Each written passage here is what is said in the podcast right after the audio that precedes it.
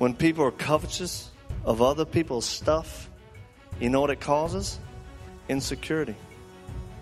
Because you don't have something somebody else has, you start feeling insecure. Then fear comes on. You know, fear will fuel insecurities. Then your pride will camouflage the insecurities, and then lies will perpetuate it. Lies.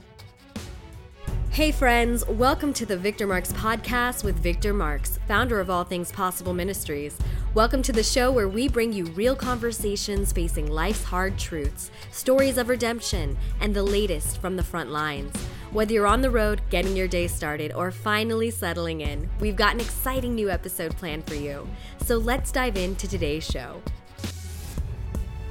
In this live message coming out of Psalm 23, Victor expounds on the traps of conforming back to our old ways as believers that often leave us insecure, empty, and unsatisfied. While it can be easy to become distracted by the world, God promises to give us life more abundantly, so long as we keep our eyes on the shepherd who keeps us whole. Here's Victor Marx with today's message. By profession, I was a martial arts instructor. That's what I did. And the Lord called us to reach these kids, and it's the most wonderful, hard thing I've ever done. You know what I mean? Well, when I visit these kids, it can be a little nerve wracking because I visit the kids, the top three to five percent of chronic and violent offenders, the kids who rape people, kids who kill people, and uh, the gang members from the Bloods, the Crips, the MS-13s the ones where society says these kids are so bad, there's nothing else we can do but to lock them up. I've sat with a 12 year old girl who killed her mom. I sat with a kid who, 15 years old, his PTSD was so bad he was still shaking because he hated his dad. They were church going people. And they'd come to church, but his dad would take him home and beat him. And the way he decided to get back at his dad was to, to destroy the only thing his dad loved. And he waited till his dad left the house and his mama went to bed and he took a rifle and shot his mom in her head and killed her. He placed a weapon down on the table and called the police and said, I've just killed my mom. I sat with a kid who killed five people. I sat with a kid who, at age 13, beat another kid to death with his bare hands and he's been locked up for five years. And guess what? Jesus still loves the little children. All the children. Even the, I call them the little, the little lambs with tattoos and tough lambs. He come to die for them. See? And the world has thrown them away. And the church has thrown them away too. But I'm telling you, the Lord loves them. And God's been doing amazing things in these kids. Because if you get one of these kids saved and filled with God's Spirit, now they're dangerous. Now they are very dangerous and the enemy hates them. That's why a lot of them, believe me, there's prophets, pastors, teachers, evangelists, bishops sitting in them jail cells as kids. And Satan's doing all he can to keep them hidden because he didn't want them to make a difference in this world. So the power of what we do is in prayer. We have over 3,000 people at this time praying for us. Every time we go out and do outreaches for these kids. And that's where we see amazing things happen. But when I step in front of them kids to share my story, you know, they're like looking at me. And it's kind of, it was scary, especially my first time, because people say, How did you get involved? How did you leave? Because we were living in Hawaii. And the Lord called us in ministry, so we had to come to the mainland. And then we started this. And look, I was 35 years old before I started telling my whole story. Because one, I didn't want to tell it at church because I didn't think people believe me or they'd make fun of me or make me feel insecure. And I struggled with that enough in my life. But I went in there them kids and I said, Y'all been through it. Y'all will believe me. I share. And when I told them, I didn't feel vulnerable, I just felt transparent. And guess what? God was glorified. And when I gave a chance for them kids to respond, 53 of the 75 surrendered their life to Christ that day. And that's a complete miracle of God. I didn't have any music. I didn't have dim lights. I just was in a gymnasium, raw and real. And I said, if you feel like God is speaking to you and God is drawing you to surrender your life, then stand up. Just like that. 53 stood up. I was kind of so overwhelmed. I went, wait, wait a minute. Okay, sit back down again. I said, I don't know if y'all understood what I said. That means, I mean, you give up the gang lifestyle. You're going to follow God. You get to be forgiven. That's, a, but you be his disciple. You follow him at all costs. It may cost you your life. Because I preached the real gospel and it's hard following the Lord. 53 stood up. I walked over to the warden. And I said, Does this happen a lot? I don't. He looked at me and he was crying. He said, Victor, I'm a believer. He said, I've been praying that God would send somebody in to touch these kids. He said, That's you. I was like, Okay, that's kind of heavy, but amen. And you know how we knew it was the Lord for us to get into this ministry? My wife and I, three months earlier, were on a date night. Date night's good, right, wives? Is that good? Man, you got to date your wives. Look at some of y'all looking at me right now.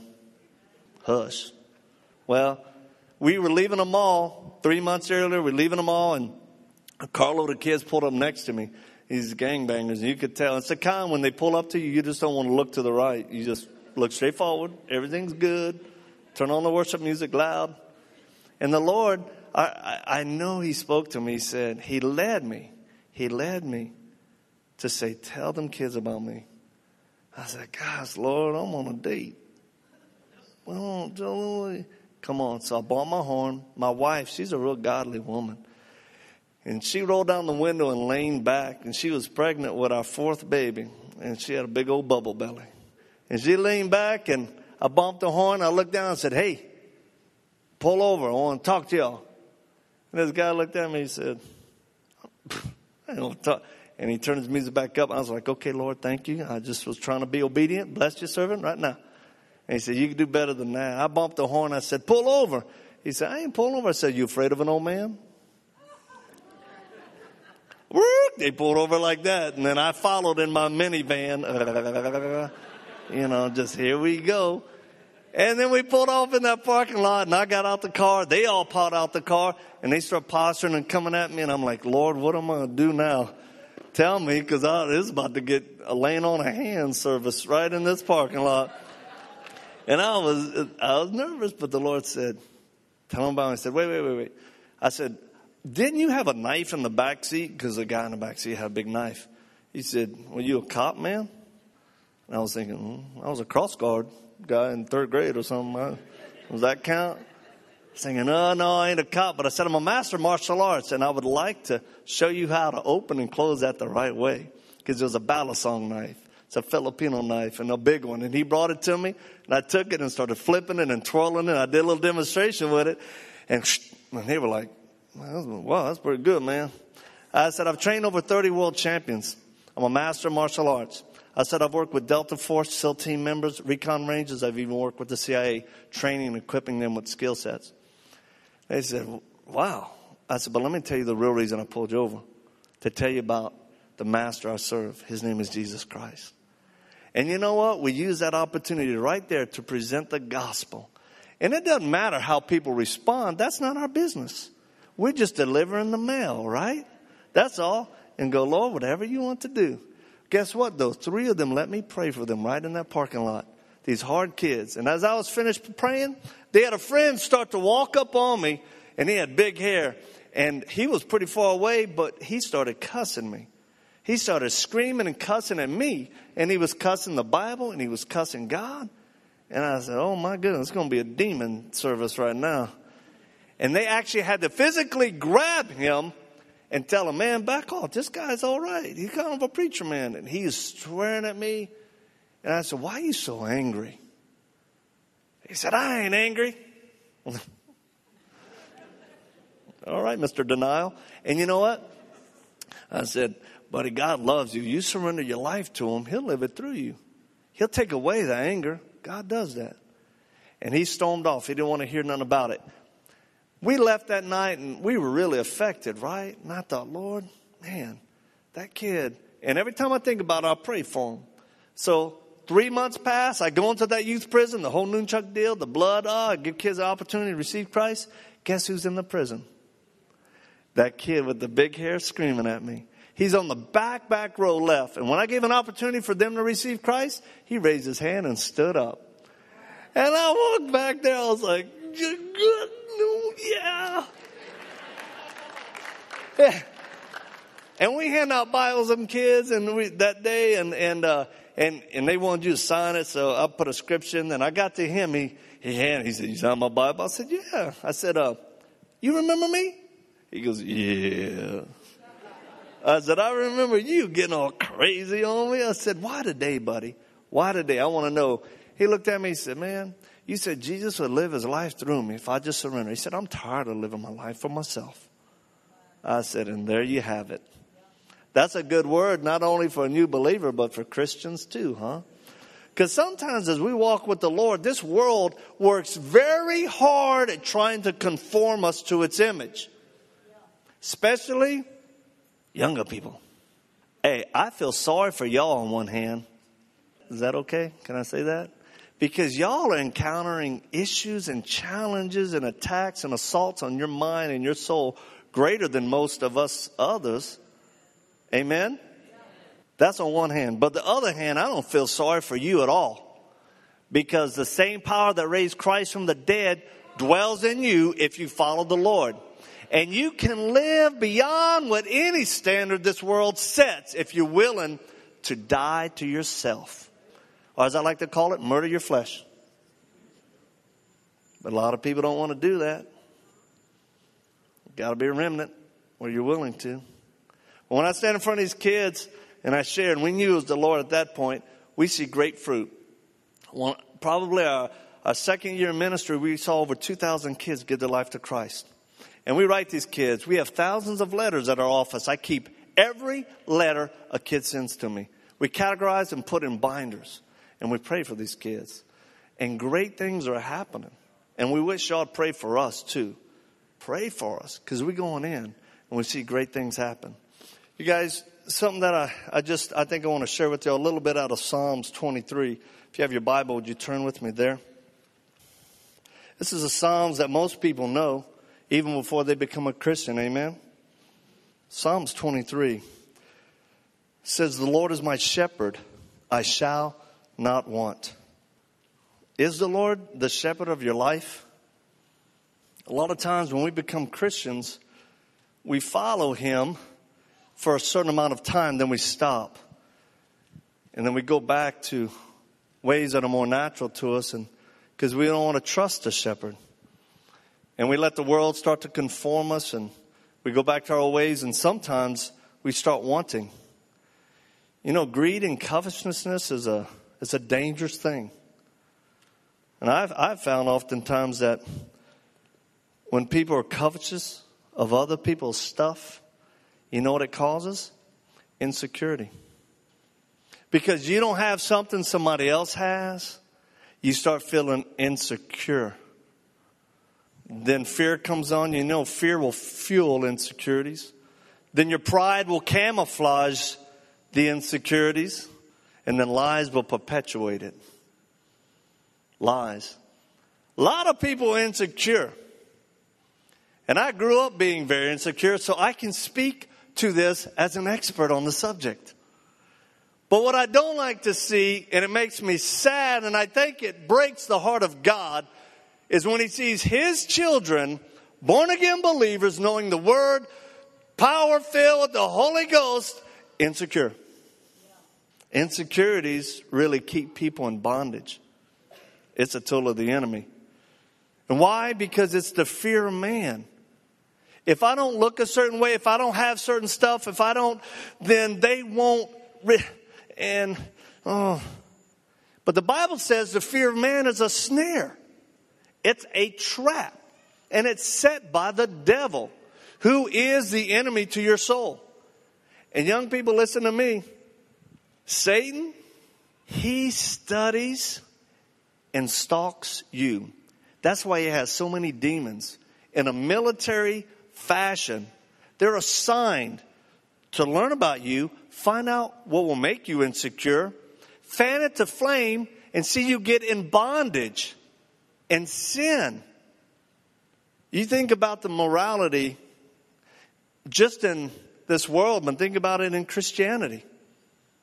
I mean, the statistics are at least 40% of the men in church are addicted to pornography. Ministers struggling with pornography. That's not God's way. And I'll tell you something Christians who don't walk in purity, they don't have real power. Their conscience is not clear, and they can do a lot of stuff, a lot of posturing and, and all camouflaging, but down inside they're insecure because they know I'm in bondage to this and it's wrong. And you know, God never beats you over the head. He's not a heavenly father that's waiting to smack you with a hammer. He's a loving, gentle dad who is holy, but he says, Come on, son, I got something much better than you for that, for you. And then the girls. My gosh, when did being a virgin for a girl or a guy become a cuss word? You start talking about virginity and purity, and it's like you swearing. It, it will make a room full of kids uncomfortable. But yet, that's what God requires. He made it. And when I go into the prisons with these kids, and I'm talking to players, and then uh, I talk to a lot of girls who, you know, prostitutes and stuff. When I talk about purity, they start getting shy. Because the holiness of God, they sense and they know this is what God requires. And I take them to the Ten Commandments. I don't know about y'all. I like the Ten Commandments. It's not outdated for me. It's still in the Bible. And look, we don't live according to the old covenant. It's the new, which is Christ. But I'm telling you, the Ten Commandments are a pretty good plumb line for how we should live our life. One of them says you don't covet. We talked about that. And I talked to the kids. I said, look here, if we could pick out of all the Ten Commandments one, I want to talk to you about this. Thou shalt not commit adultery or the fornication. You know, the sex before the marriage. Now, how many you know that's not a popular subject in front of, especially hoodie kids? I go right to it. And I tell them, let's just pretend that everybody in the world was going to obey this one commandment. Everybody. Just, well, make believe, everybody. You know, of course, the guys are going, man, that's kind of restricted, man. Are you kidding me? I go, no, no, just let's think about it. If everybody obeyed that one commandment, there would never be rape you would never have to experience the horrible knowledge that your mom cheated on your dad or that your dad was jumping the fence and sleeping with other women. Your mom would be married to your dad because they're obeying the one commandment. You would have a dad in your life to provide, to protect, to correct, and to love you. Let me tell you something. I think the greatest danger to America is not our economic situation, and it's not even terrorism. I think it's the absence of fathers in the home. That's the greatest threat to our nation right now. Because if you think about if every dad was in his role as commanded and ordained by God to be in that home, to be a loving husband and a father, how would our country look different? Amen? Kind of quiet. I ain't condemning anybody. I'm just speaking the truth. And then I, I tell them, man, you know what? You'd get married and your wife would always be faithful to you. And you never have to worry about cheating. And guess what? God just might bless your sex. That's right, I said it. Don't be shocked, people. Come on, our, these kids are getting inundated with more stuff an eighth grader gets more stuff on their smartphone than you as an adult have got all your life as far as knowledge about stuff, including perversion. I, that's why I tell people some of you need to get rid of your smartphone, just get a dumb phone. Because perversions happen. We were in Colorado Springs. I took my little family to the library. And we walk in. I got five kids. You know, I believe in marriage. And we walked into a little old library and everything's good. My family's over there. And as I walk in, they had the public computers. And I saw a guy, he was looking at pornography right there. And I went, oh my gosh. And I was kind of stunned. Just hardcore pornography right there. Yeah. And I said, oh, honey, honey, keep walking. I want y'all to go over there. And My wife's like, honey, what you gonna do? I said, just pray. I made my little lap. I come back, I said, uh, hey buddy, you know I'm shy about stuff like that, right? Hey buddy. He said, what? I said, you looking at pornography right here in the library? You out of your mind, man? Cut it out. There's women and children in here.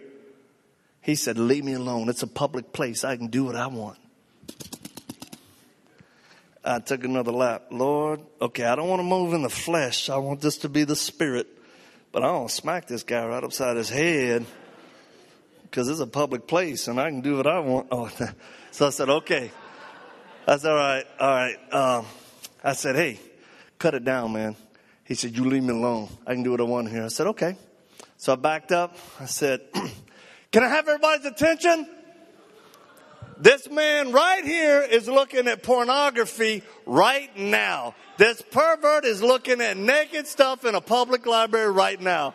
Guess what he did? He freaked out. He t- he cut it down and he he started walking out like this. I said, "There he goes. Get out of here, you dang pervert."